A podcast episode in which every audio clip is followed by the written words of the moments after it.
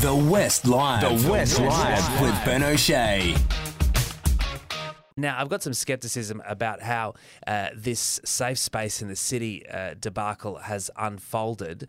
Um, now, the state government is weighing in uh, after initially maybe not weighing in earlier enough with funding to save it, um, but now they are going to do something. Yeah, so a new emergency night shelter for women that's backed by the City of Perth is this morning being considered by the state government.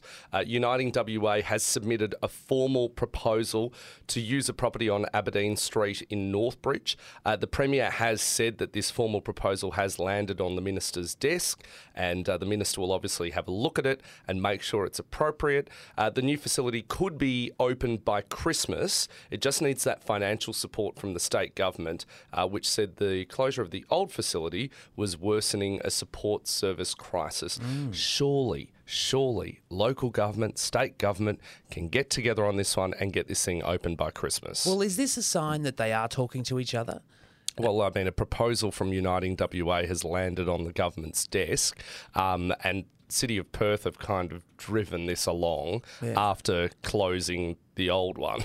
Yeah, well, let's just hope because it's coming into a tough time of year, as I said earlier on the show. And uh, yeah, geez, uh, people need help. The most vulnerable And in our society need some help. The one thing I don't like about this is how politics has been played here. I agree. And, you know, if there is an arena where politics should not be involved, it's the domestic violence space. Mm. That's my message to politicians. You know, you use your kind of policy fights in areas where, you know, there's ideological differences. Yeah. Or, Payroll tax. There you Yes, go. Do it over exactly. payroll Go tax. for- Don't you know, fight over Go for your life victims on- of domestic Exactly. violence. Exactly. Exactly. It's just it's here's a hot tip from the general public. It leaves people with a sour taste in their mouth over politics and, and what politicians should be doing. Absolutely.